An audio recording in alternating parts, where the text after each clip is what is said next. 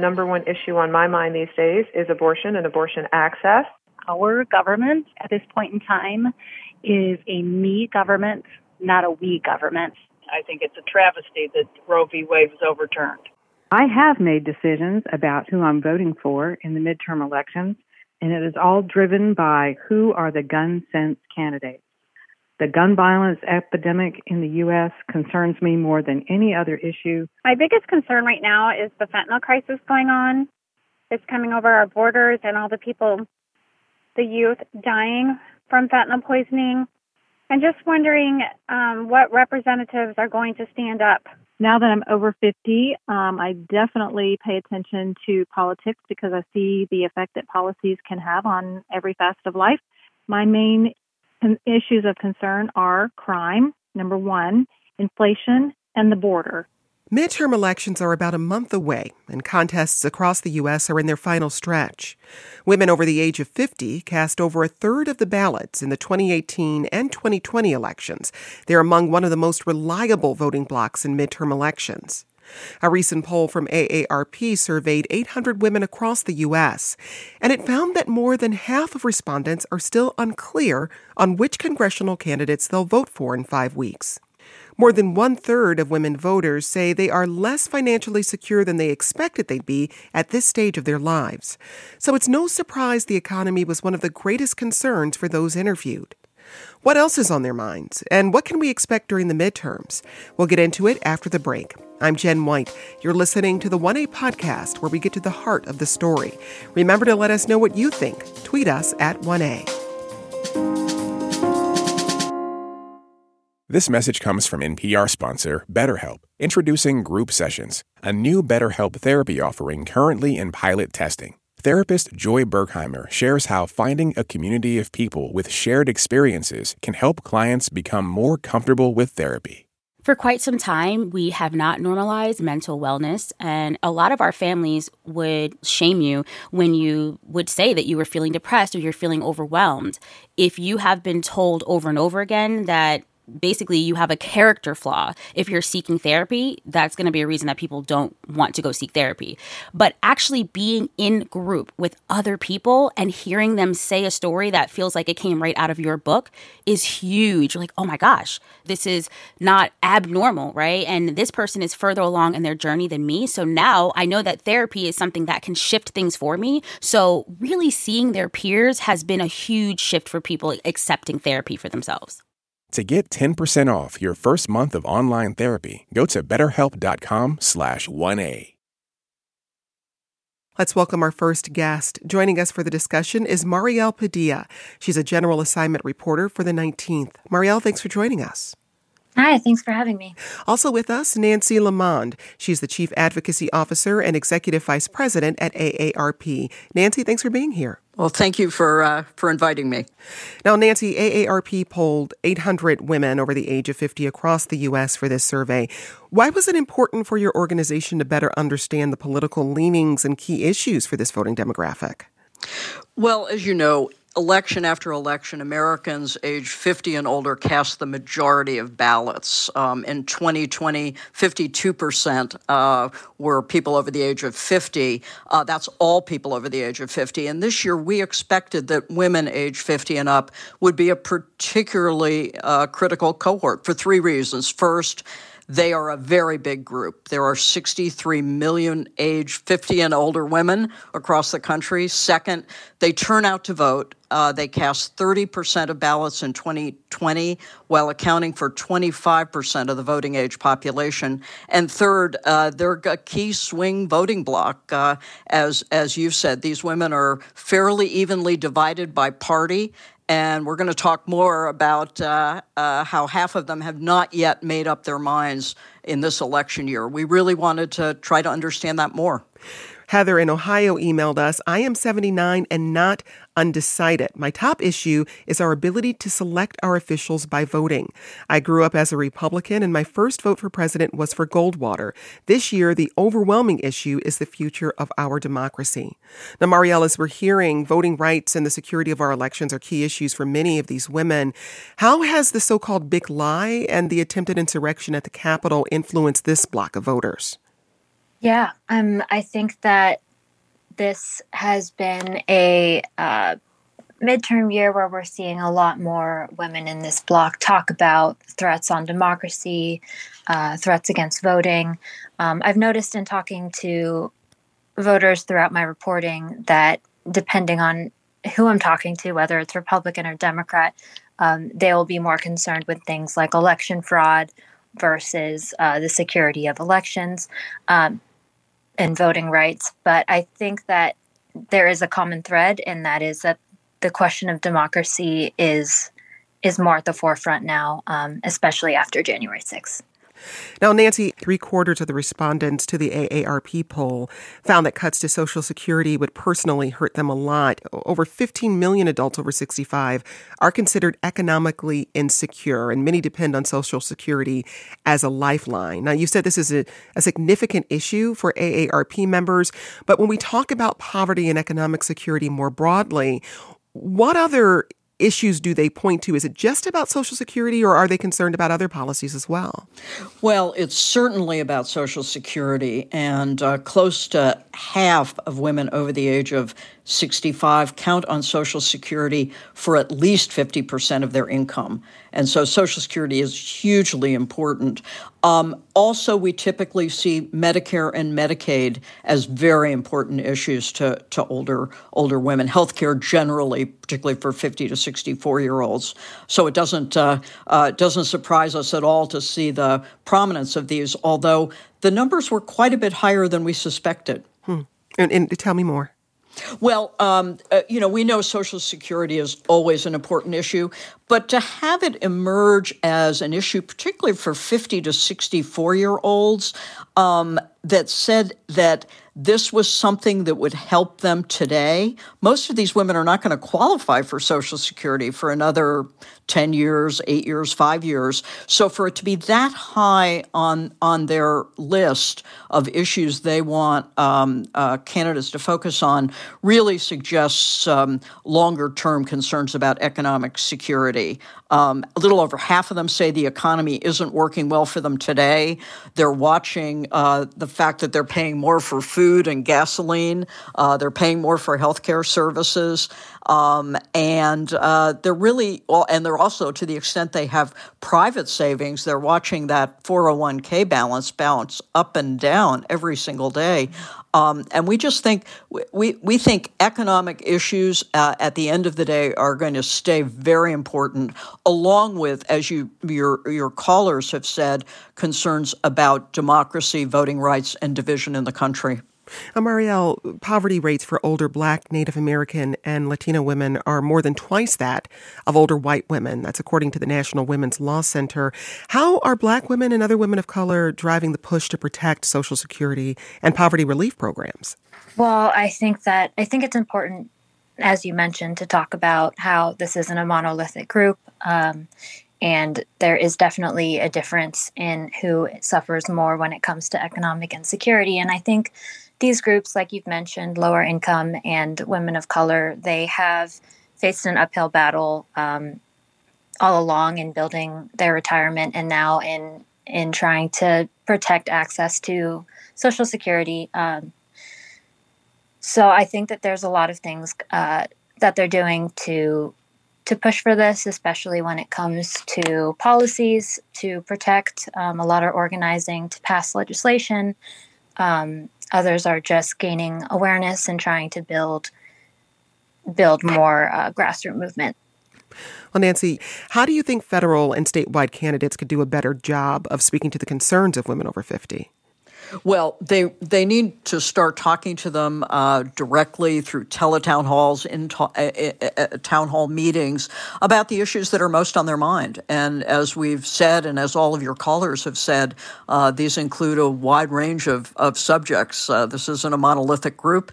Uh, people are waiting to hear. And one of your callers early in the program made a very important point, which was she didn't feel public officials really understood her her life. Mm-hmm. And uh, we did focus groups in the spring, and, and we were just overwhelmed by the messages of older women. Um, they felt invisible. They felt that uh, politicians didn't understand their lives. Many were caregivers. About a third of them were were caregivers. And we launched a program a few weeks ago called In My Shoes. Asked people to email us and tell us their stories, just as people have phoned into you today. Within a few days, we had thirty three thousand stories mm. from women. And so we urge uh, any candidate to come and listen to what these women have said to us but also to reach out to them uh, uh, across the country. Um, we also know that older women in the last couple of elections have been the largest group of ticket splitters.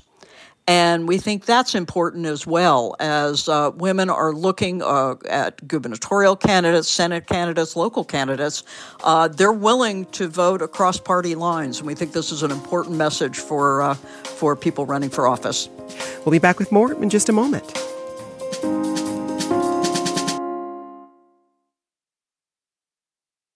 Now let's get back to the midterms and the largest undecided block of voters, women over 50.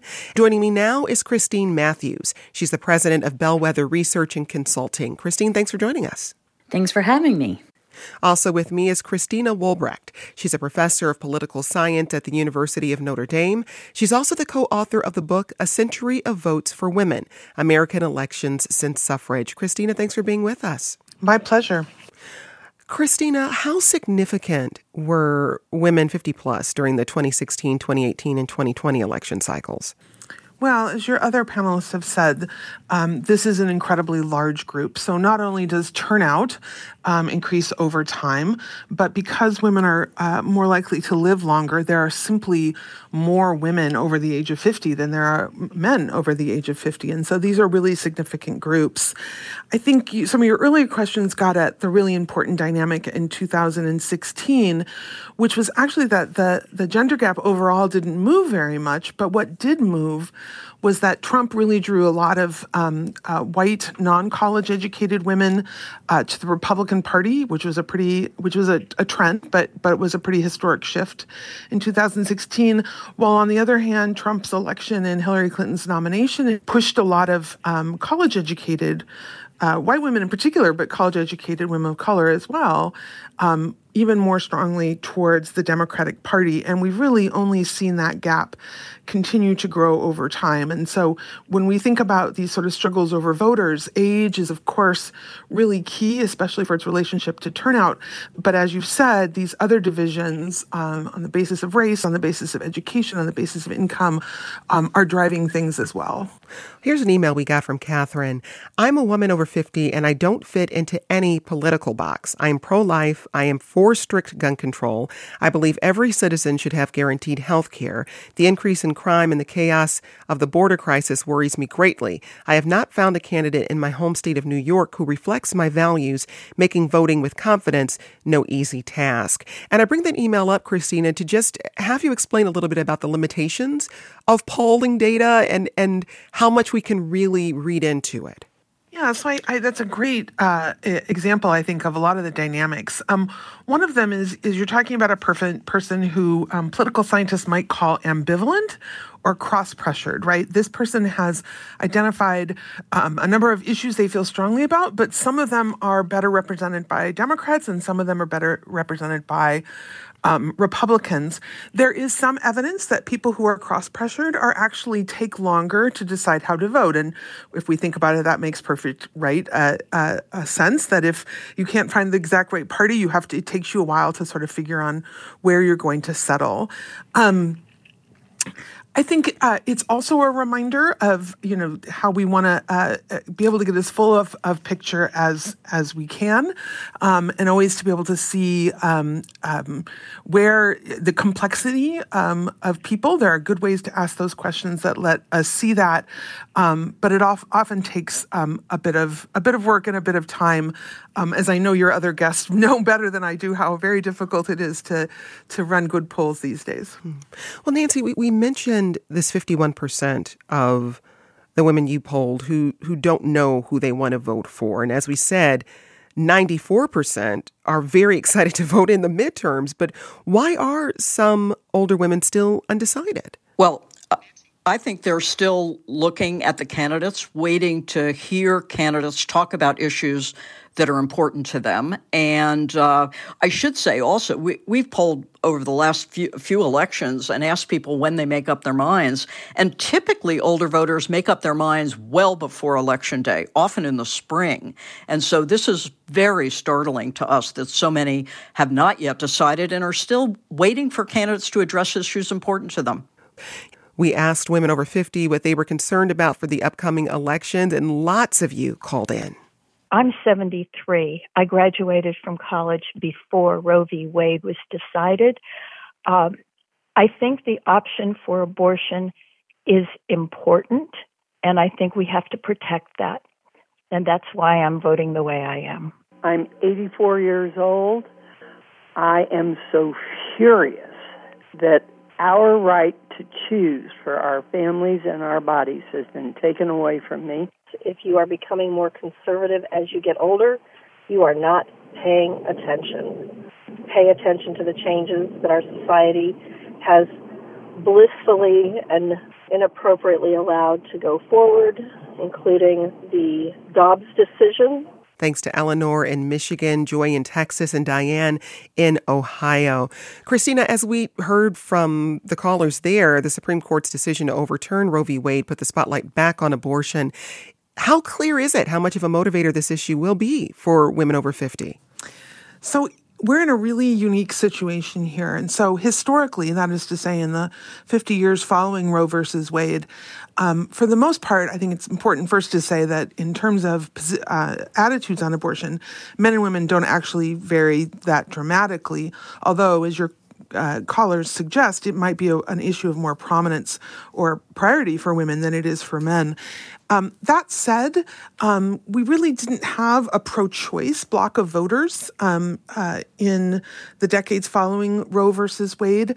Um, if anyone sort of acted as if abortion was a priority, it tended to be pro life voters more. And we might think of, for example, voters who supported Donald Trump and his promise to appoint pro life justices in 2016.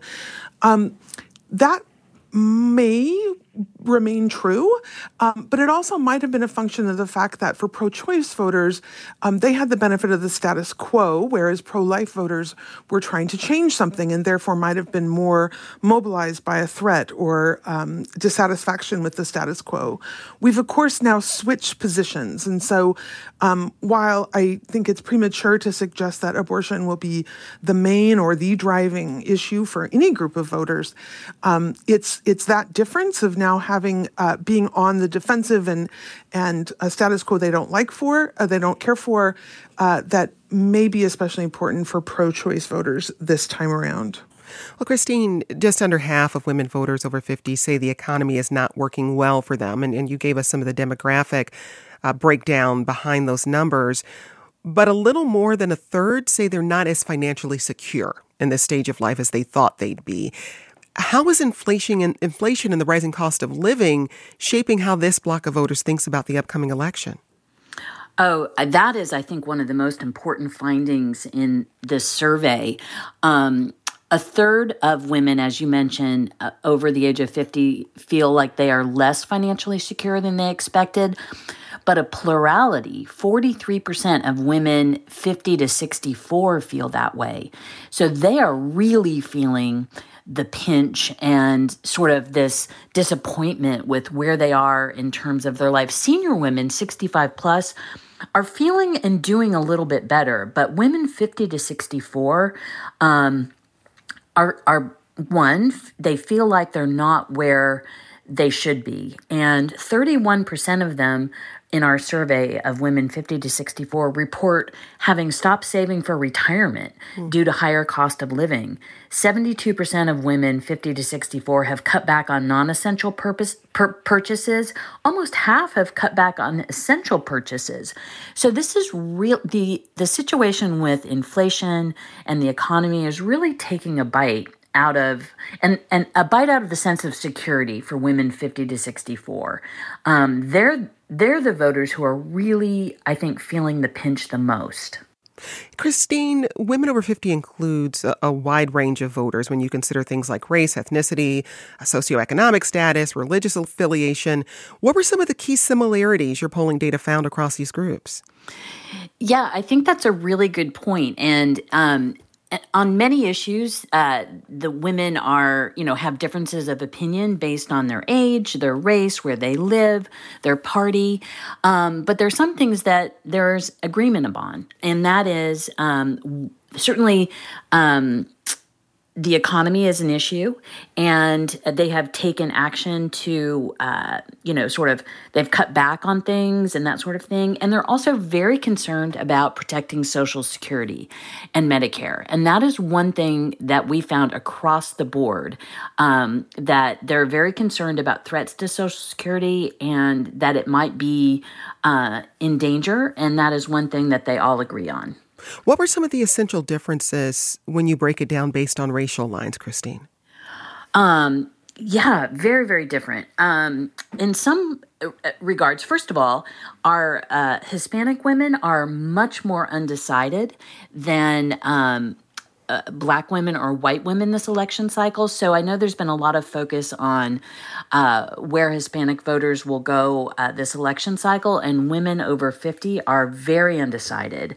Um, and the in terms of the economy, um, we did a poll earlier this year, and um, Hispanic women 50 and older are much more negative now about how the economy is working for them than they were earlier this year. White women um, are about the same, and black women are actually more positive about the economy than they were even earlier this year. So that's a really significant difference.